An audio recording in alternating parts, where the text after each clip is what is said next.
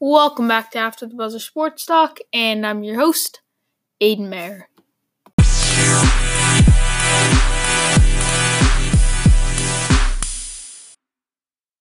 All right, guys, welcome back for another episode. Um, I really apologize for this weekend. No episode Friday, Saturday, or Sunday. I'm really sorry. This was one of the busiest weekends. I just had really no time at all to do anything. I had a little frame, so the Bruins segment, I'm going to start off in this episode. We're going to talk about the Bruins game four win over the Hurricanes. We're going to talk about the Red Sox past four games, and we're going to uh, go over the PGA Championship. It wrapped up. Brooks Koepka the winner. We're going to talk about that. But I had no time, but I found a little time, like 12, 15 minutes on Saturday to pre record this Bruins segment. And I'll talk about the Red Sox 3 to 1 win over the Astros. And we are going to talk about that game. But I'm not going to specifically go like 2 2 in detail because we're going to talk about all four games. So sorry I recorded that for a uh, Saturday. I just had a little bit of time to do that, but that's pre-recorded. Everything else I'm recording right now, currently on Monday. But yeah, sorry for no episode for three days straight. That like never happens. But I was just really busy. Nothing I could do about it. But we're here now, so that's all that matters. Enough me uh, babbling about that. But first, we'll start with the Bruins Game Four win over the Hurricanes. So let's get to that. All right. So if you haven't heard already, uh, back Thursday, the Bruins beat the Carolina Hurricanes four to nothing. Not only in the game, but also in the series, they got the sweep over the Carolina Hurricanes. That series, I, I said it. It was it was good to see them dominate, but it, it just wasn't too entertaining. I like the first two series personally a little more. Like we played great and all, but it just wasn't it wasn't as entertaining you know? I, I, like the like the blue jackets the maple leafs is more entertaining series you know?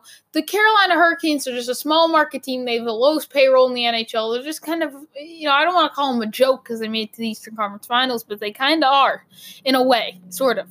But that first period was um a, a little uh not not scary, but McElhinney was incredible. I thought McElhinney if you look at the stats, he had three goals on only 22 shots, but he was really good. That defense was not good.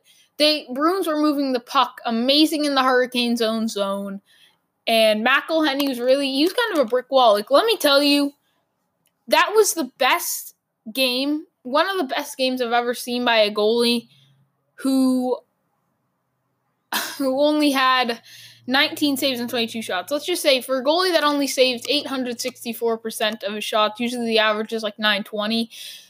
For that low of a save percentage, that's a pretty good quality start. The defense was good. The defense was good at keeping the puck out of their own zone. There's a lot of neutral zone action.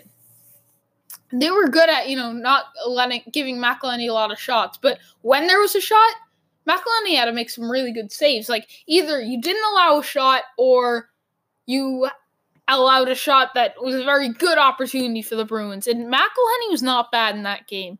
Uh, you really had to watch. And you know, Char Rask was amazing. Only faced 24 shots. That game for the Bruins had nothing to do with depth. It was Rask played incredible. Your defense was good, and your first line was good. That was it. Your first line had all the goals. Bergeron had two. Pastrnak had one. Marchand had one. That was it. Marchand had the empty netter. Uh, Pastrnak had that first goal. It was way too hard of a pass for Marchand. McElhinney bought that Marchand was gonna uh, shoot the puck, but then he passed. It was really, it was just a too hard of a pass uh, to Pastrnak. Pastrnak kept the firm grip, tipped it into the net. It was a good goal because that was just too hard of a pass for Marchand, but good idea. And then Bergeron had your next two goals. Uh, and then he had the Marchand goal. But again, good defense. First line was on fire, and Rask had a very good game. But the Bruins now. Did, what did you think about the series? I guess what I'm trying to say. Did you did you enjoy it, or did obviously you enjoyed it? But you know, would you have liked a little bit of a harder opponent? Uh, let's just say, but your possible opponents, either the Blues or the Sharks, in that series is tied at two to two. Now, I know I said it last episode, but if you haven't heard, I'll give you the quick, quick lowdown. You either. Here's what you want. If you want to face the Blues, you're going to get a much better chance at the cup as you're going to face an easier team, but it could be a Blues type, uh, Hurricanes type of series. The Blues are a red hot team, don't get me wrong. They were in last place in January, but here's the thing if you want to face the Blues, they're going to be an easier opponent than the Sharks. And you're going to hear all the Bobby Orr, Bobby Orr, Bobby Orr. That play is so overrated. You were going to sweep that Blues team, and they were an expansion team anyway. Who cares? That play was it's it's great play by Bobby Orr. I love Bobby Orr, but it was it's overrated. Sorry, it, it was just it, I believe it was overrated. Um, I, I just don't want to hear that again. Uh, the Bobby or Bobby or I don't want to face the Blues and have to hear that. And it, if you face the Sharks, sorry, I lost my voice a little bit, but if you face the Sharks they're going to get a much more entertaining, hard fought, longer series. That Sharks team is just fun, well respected. They have a ton of good, fun players, and they know how to play hockey. And I'm not saying the Blues don't. Don't get me wrong, the Blues are not that bad because they've been red hot ever since February, January, and they're pretty fun, but they're not as fun as the Sharks. That series will be more competitive against the Sharks. If you want to face the Sharks, though, the price of that is there's much less chance you win the cup. I give you, you know, m- much higher chance if you face the Blues than the Sharks. Which I want to win a cup, but I, I want to face the Sharks in, in a way. I, like I, want to face the Blues because I want to win, but I don't want to hear about Bobby Orr, and I don't want this Hurricane Series 2.0 in the Stanley Cup Finals. No, thank you.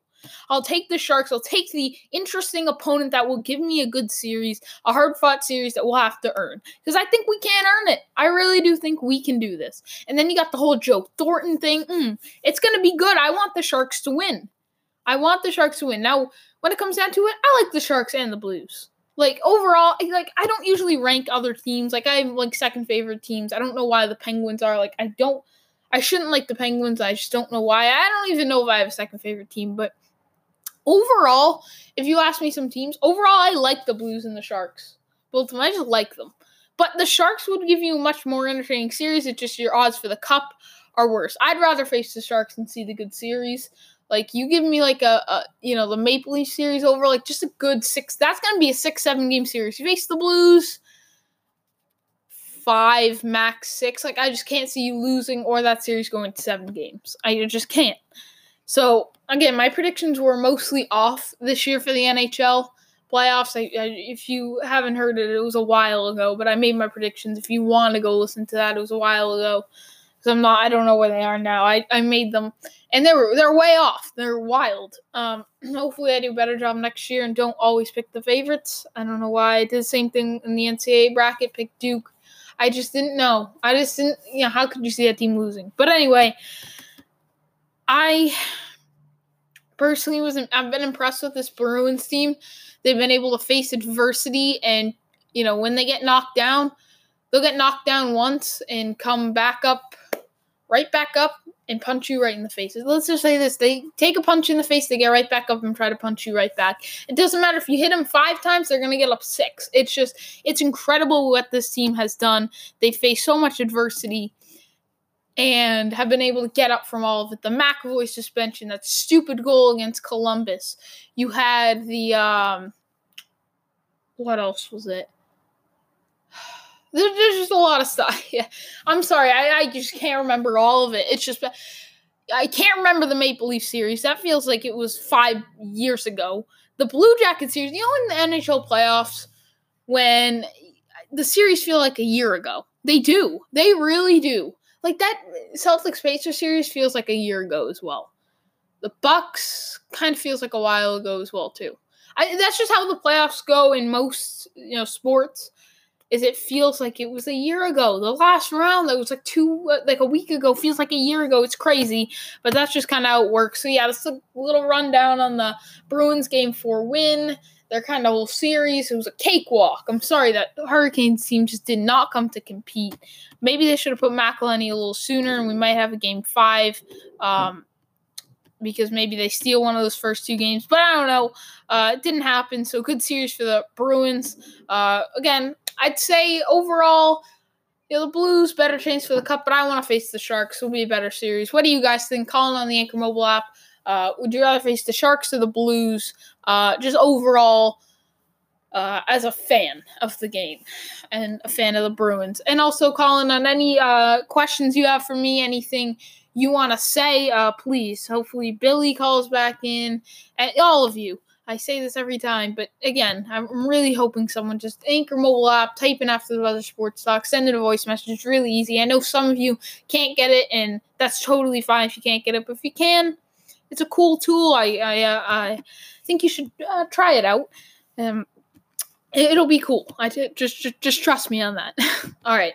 So now we're gonna get to the. Uh, sorry, I just really lost my voice. Okay, so now we're gonna get to the Red Sox three to one loss over the Houston Astros last night. So let's get to that. All right. So obviously, as I said before the episode started, that was pre-recorded Saturday, so we're not just going to talk about that three to one Red Sox loss over uh, against the Astros, but we're going to talk about their last four games. Basically, their series against the Astros, and then the Blue Jays game where they got that big win over the Blue Jays today. But first, in that Astros versus Red Sox game on Friday, where you lost three to one, there were some more what I want to say missed opportunities. Um, and what I'm trying to say here is you had, uh, you know, a good three opportunities in that game to take charge. I remember, you know, you're up with one out or two outs. You got, you know, you got like a man on first and second or first and third or even second and third, and you'd always blow it. You continuously blew it in that game. I think that was my big takeaway. Uh, Christian Vázquez kind of got his bat going a little in that game. Three hits on four at bats with an RBI. He was good. But you started off that series, it wasn't a bad game of baseball at all. That was one of those games where you're facing a good team. You didn't play that bad either. They just played a little better than you. And I didn't have a huge problem with that loss because you're facing a hot, hot Astros team. And I just said, you just win one of the next two after that, okay? You had to win one of the next two, get some momentum a little bit, and just a little self confidence for the fans, even. But there were just missed opportunities, especially, you know who's really starting to get under my nerves, especially after that game? Eduardo Nunez. The DH. Who DH is Eduardo Nunez? Who who who does that? Sorry for the stumble there, but my God, who DH is Eduardo Nunez? I remember when we traded for Nunez, I was a huge fan of the trade because he's been he was doing great. This season, my man's averaging 173 batting average a 173 batting average, scoring five runs. And uh, let me tell you, like he's had some good seasons before. Like I, I overrated him a little in the past, but he's still very good. Underrated piece this year. No, I don't want to see much of Eduardo Nunez. The guy has just really struggled at the plate, and to see him DHing, who DH is a guy that is hitting 174? The the bat's clearly not there, and I'm okay with them playing every once in a while, but he shouldn't be DHing, especially against a team like the Astros. I don't want to see much of Nunez, and he even cost you one of those. I'm really seventh inning, he was up with two outs, and he hit like a little dribbler to second base. I was like, "You're kidding!" I knew he was gonna get out. I called it when he was up to bat. I was like, "This is this is asking for an out." And that was kind of the, the big takeaway. Like they strike a lot late game and are clutch team to watch and fun team, but man, a lot of times I've seen this season, you know, one out, two outs, big position, the batter just kind of chokes. And a lot of times they clutch up, but I've seen this team in that position a lot, and I, I, they're good in that position, but they're just sometimes where they go dead cold, and that was that game. They just could not strike. And then you had the seven to three loss over the Astros on uh, against the Astros on Saturday. A Hector Velázquez start. The guy started the game, pitched one third of an inning, got one out, let up three hits, two walks, five earned runs, was pulled out of the game. Colten Brewer came in, two in two thirds of an inning, pitched, uh, let up three hits and a walk, one earned run, so it wasn't bad. Kind of came in and got you through the rest of that with a little damage done. But yeah, you know, I'm ha- I'm happy that Colten Brewer was uh, was able to do that, and then Ryan Weber we, we really cared about this game. We really did. We picked we picked Hector Velázquez, Colten Brewer, and now Ryan Weber. Weber. I don't even he's one B. Who who does Weber with one B? Three innings, four hits, one earned run on a walk. And then he had Tyler Thornburg. Please. Oh, I, I just don't like him. We traded Travis Shaw for him. And let me tell you, Shaw struggled this year, but Tyler Thornburg at the time, the guy was hurt. And now all of a sudden he is currently 30 years old and he's pitching uh, ERA of 7.13. He's pitched 17.2 innings. Why is why?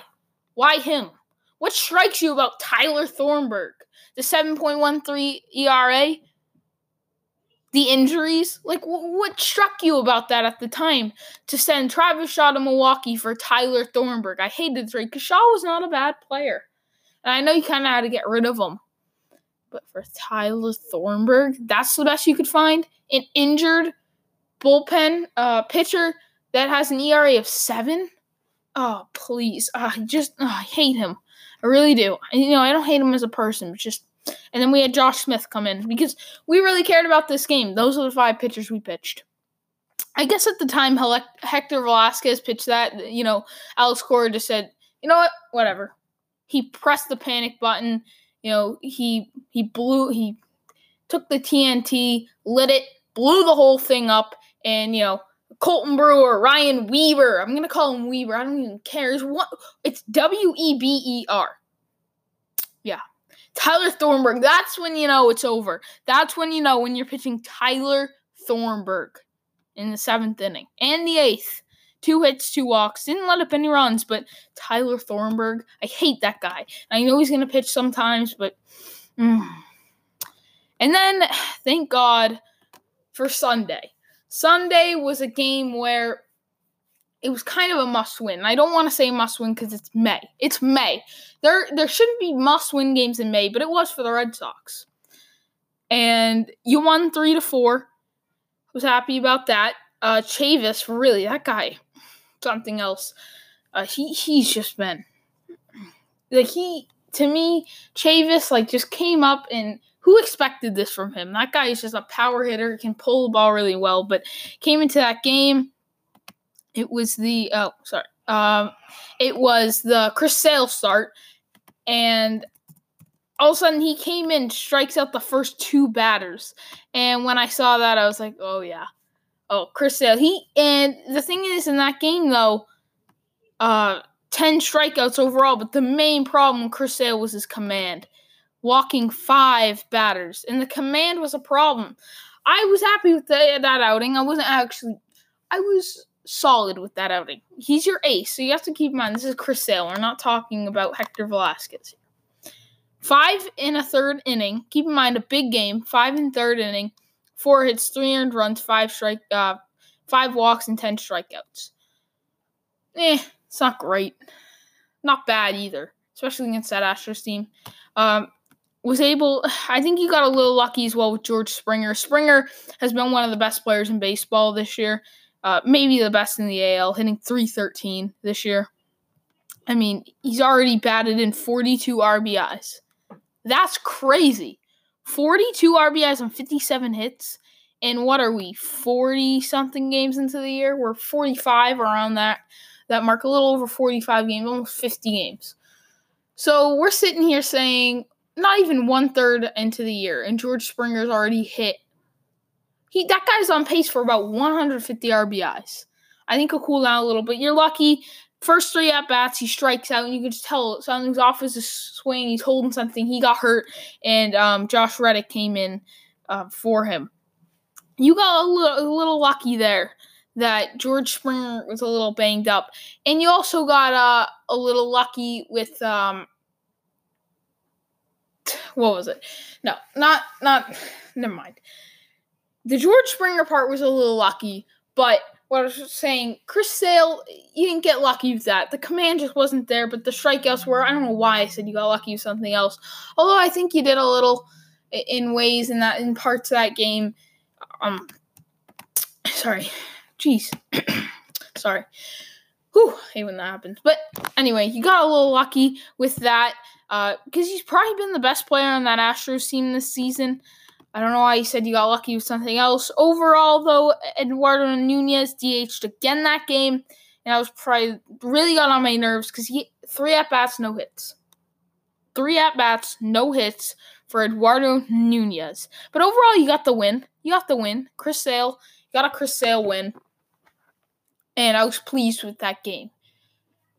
And you know, it happens. Like George Springer, I can't say you won because George Springer. No, no, no, no, no, no. I'm not saying that. I'm just saying, throwing that out there that their best player was 0 for 3 with three strikeouts, and then had to come out of the game because he was hurt when he was batting, and then he left the game. So I'm just saying. But anyway, moving on then today's dominating win over the Toronto Blue Jays, who moved now to 19 28. You were 25 and 22. You won 12 to 2 in Toronto. Um, David Price came in on a mound. He's very comfortable in Toronto, very good in Toronto. But that first two innings really scared me because the first inning, David Price, uh, you know, he's walking guys. You know, he wa- no, he didn't walk a guy. What was it again? no, he let up the hit. Yeah, he let up the hit. They, you know, it was a deep fly out. Then all of a sudden, they they had that good first inning where they got they collected about two hits and one of those outs was you know almost to the warning track, and they were really hitting them pretty well in that first inning. Second inning, then they crack open with two runs, so it's a good first two innings for that Blue Jays team hitting wise. And from then, I was like, ooh, so this might not go so well. You had um, Maile is his name. I forget his name. Yeah, it is. Luke Maile, who's their catcher, hit last, but he still had the home run second of the year for him. Um, I think they only had one hit in that first inning. But anyway, after that, David Price was uh, awesome. After those first two innings, he settled down. Um, was putting the ball in great spots, four strikeouts, only on those three hits early. And from the next three innings, he was great. Only got to pitch five innings, but that's the thing. Cora likes to keep those p- innings pitched for the starters low, which is why you need a bullpen because the team really doesn't have a great bullpen. Today they did though. The bullpen only allowed one base runner. Heath Hembree allowed a walk. That was it. Your bullpen came in with the lights out today. But let me tell you, it's one of the laziest games of baseball I've ever seen. The Blue Jays came in with 34 errors, which isn't horrible, but that was just a lazy game of baseball by the uh, Blue Jays. And when I saw them, I was like, "Oh, it makes sense because you know when you have a such a young team that's competing for nothing, it makes sense that they'd be a little sloppy, right? I mean, you had that play at second base. It was both sides, kind of. Mostly the Blue Jays, though. I saw their uh, right field, Randall Grichuk, however you say it, the right fielder. I remember he made the play early. He had a lot of action in that first inning, but you know, there's a, there's a play where it's a it gets hit on a hop to him, and it's an easy play, and then he comes out of his glove goes to pick it up, misses it, picks it up again, double clutches, and then finally throws. And it was just so it was just a lazy play. Like you know when you're kind of in the field, you're just at practice, and you're like. You know, the ball comes and you kind of like flail your arm out at it with the glove. You kind of just flail out and try to like uh, pick it. That's what it looked like. Almost that was kind of what he did there. He just kind of like flailed at it, tried to pick it a little, missed it. Oh, whoops tried to pick it up with his arm. Oh, it must be soap on his hand. It just slipped right out again. Finally gets it up. Oh, no. You know the coach in, in sometimes in the league they'll yell, "You get the ball and get the ball," and the guy double clutches. Oh no, Moreland scores. Eh, whatever, whatever. We're the Toronto Blue Jays. We're 19-28. We have nothing to play for. We're a young team. Who cares? I feel like that's kind of the, the mindset there. Then their second baseman, uh, Urena. I look. I don't know how to say some of these names. Some of these names are ridiculous. You know, instead of diving out for it, maybe putting a better effort. Oh, it went by me. Whoops.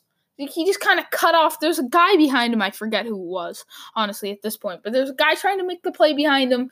Urena kind of comes in, like, makes it. No, I'm not going to make that play you can take it. All of a sudden, he doesn't really expect it. It's a weird play to describe. Just never really happens. And then, you know, there's laziness on your part. Like I saw Sandy Leon's on first after his hit into uh, between shortstop and third base. Um, it's a, Betts hits to the shortstop. Given Leon just kind of jogs over to second. The ball's coming in. He's basically all of a sudden I see him and this play didn't frustrate me too much because I get it. Leon's slow and he was a goner at that point. But he just put no hustle. He kind of jogged over to second base, or at least it looked like a jog. And then, you know, the ball's coming to second base. He's basically walking to second at that point. Like he slowed down his jog. It was basically walking. I was like, what are you doing? It for just frustrated me a little. I just felt like it was a lazy baseball. I just wanted you to watch the highlights. All you have to watch is maybe the first four innings, and you'll find like the Leone play in the fourth inning in the first two innings, though, that feeling by Blue Jays, you see what I mean? Just they're a little sloppy, just a little lazy for of a team. I don't know, some things I wanted to point out, but yeah, that's kind of going over the Red Sox past four games, kind of in a nutshell there, a little for you. Uh, sorry, I no, I think I said it in the Bruins segment a while ago, but I'm just kind of losing my voice a little bit. I've lost it since like Saturday, and it's it still just hasn't really come back. I don't know why. I hope because you know as a podcaster I kind of I kind of need that voice so it's enough to talk but I just kind of lost it a little so excuse me for that uh, but yeah now we're gonna go over the uh, Brooks Koepka's win in the PGA Championship kind of go over that whole thing it's a tough week for many golfers but we'll get to all of that coming up now all right, so ha- if you haven't heard yet, Brooks Koepka won the PGA Championship yesterday, making him a back-to-back PGA champion. Uh, that guy is just so good in majors, mostly because he can just hit the ball so far. But another thing, so I heard Brooks Koepka say this in an interview. So he said, people said because he said himself majors are easier to win than normal events which is actually crazy most golf fans know that's crazy majors only come up four times a year they're the hardest events to win but for Brooks Koepka, they're the easiest, and here's why. He said there's about there's 156 golfers in the field, right? So you take the 156, and you you assume you can beat around 80 of them. So that leaves you around 76 golfers, right? And you assume half of them aren't going to play well. So that brings you down to 35. And, you know, 35. Then this is where it gets tricky. He says 35. And I remember he also said something in a different podcast where he didn't say it in a specific interview, but where some of the guys will play well, but they can't hit the ball that far, so they're automatically out as well. So then he said that really only leaves you down to a few. So 35 isn't a few, but you know what he's trying to say is a lot of guys here, you know, just just they can't play the course in a way. Also, which makes sense. These majors they're they're tough uh, off the tee as well because they're so long. And Brooks Koepka is such a big, strong guy. He can hit it that distance, but some guys, very good golfers just can't hit it the distance. They're not good. They're very good, but they're not going to win these um, masters because there's um, not masters, but majors because, well, they can't hit the ball that far. And it, it makes sense, you know, why Koepka is in it because he can hit the ball really far. It makes sense why Rory McIlroy uh, almost went for the Grand Slam before 30. He can hit the ball really far. Seems to get uh, worse as the closer he gets to the hole, but that's a discussion for another day. And all these guys, most of these guys that win multiple uh, majors, you see they're strong guys get can hit the ball very far. And yesterday, I mean that this event yesterday, there there weren't a lot of uh, you know com- there wasn't a lot of competitive golf. You know, only a few guys finished under par. One, two, three, four, five, six guys finished under par, and Sung Kang finished at par. So that's, you know, eight guys at par or over and seven guys under par, which, you know, that, you know, many guys just did not golf very well. Some guys like um, Varner just lost it on the last day. There were tough conditions because that fairway is so tight. And it makes sense. It's a it's, it's a major. It's gonna be hard, but the fairway's so tight. If you hit it, if you don't hit the fairway, you're, that's at least a bogey. It's not a double bogey. It was so hard. Once you were off the fairway, and if you didn't hit into the fairway, it was very hard to even just get par. It was just asking for a bogey or even a double bogey. And that that one, you know, you don't hit the fairway one time, that can ruin your day like that. And Brooks Koepka also said in the majors talked about how you know he can focus more. He said in you know normal PGA events, sometimes you know he's thinking ahead and thinking ahead to the next hole and loses a little bit of his focus. But in the majors, he's just living in the moment and he's just worried about that hole, that shot, and that's a big thing. I think that that does make a lot of sense. These pro golfers go out and golf, you know. Every every week, they're golfing every week for two, if not four days. So at least two days every week is more than a lot of people. I know a few people that go golfing a lot, um, but especially you know they're practicing a lot too. But they're doing this all pretty much all year round, constantly golfing. Imagine golfing like half of your your you know half of the year basically in a way for them it's almost half the year. So it's hard for them to keep focus in like smaller events uh, for Brooks Koepka. You know, obviously, if it's a small, small event, he's probably not going to be playing, but a small event for him that he'd be playing, and it's hard for him to keep focus. But these majors, the guys are going to crack down. And it makes sense for a lot of guys. And Koepka, I'm sure he's in the same boat as many people. They kind of lose focus, some of these, you know, bigger names. But someone else I want to give uh, credit to because Koepka – was amazing that first day. Shot a 63 in the first day, 65 in the second day, 70 on the third day, 74 on the fourth day. He seemed to get a little worse and a little worse, but he was 12 under going into that last day and seemed like a lock to win it, right? No. He was up by a seven, he was up by seven strokes and almost blew it down the stretch. And luckily, there weren't a lot of holes left for Koepka, but he's starting to crumble. And DJ was starting to, you know, catch fire a little. Who shot a 69 on the first day, 67 on the second day, 69, then a 69. He was just steady, consistent. Dustin Johnson, I believe, is the best player in golf. And, you know, not all time, obviously, but right now, Dustin Johnson, I'd say, is the be- best player in golf just because I've always believed this, but he always competes he always competes. Week in and week out, he's always there. If he's not winning, he's always top five, top 10. This guy never misses the cut, very rarely misses the cut, very rarely isn't even in the top 10. If you were to bet every week on someone being in the top 10, you always bet Dustin Johnson because he's always there. He's always competing, always has that focus. And, you know, down the stretch, he was very good until that last hole or two. He started to crumble as well. Um, but no, Koepka, I, I was you know very proud of him, I guess, to say he he he was very good. He was very good, but that last day he shot a plus uh, four over par and really struggled down the stretch. Started to crumble. Seemed like the pressure started to get to him. He also said that in his interview. Some of the guys at 35 or less, half of them the pressure gets to him. That's what he said. I forgot. And excuse me, Dustin Johnson he shot he shot he was one of the best golfers on that last day. He only shot one under par on that last day, but he was still one of the best golfers because no one could really find their stride that tournament. And then Jordan Spieth finishing uh, tied for third Patrick Cantlay and Matt Wallace. But it was nice for him to have a good day because he's such a good golfer, but he struggled this year. He really has. Um, Jordan Spieth has. Just, you know, he's gone through a, a, tough year. So it was nice to see him go out and have a, a good week uh, along with Cantlay and Wallace there. And then Matt Kuchar looked like maybe he could have a run for it. You know, had a had a rough few holes there. And then someone else I want to talk about is the man, the myth, the legend, Harold Varner III, who went down 34 spots on the last day. He was sh- go- golfing with Brooks which meant he was in second place going into the last day and shot 11 over par on the last day. How do you do that? He shot an 81 on the last day. Sorry. He was that was that was ridiculous. He shoots a 71 on the first day, 67 on the second and third day, and I didn't think Varner was going to win. I thought Koepka had it all the way.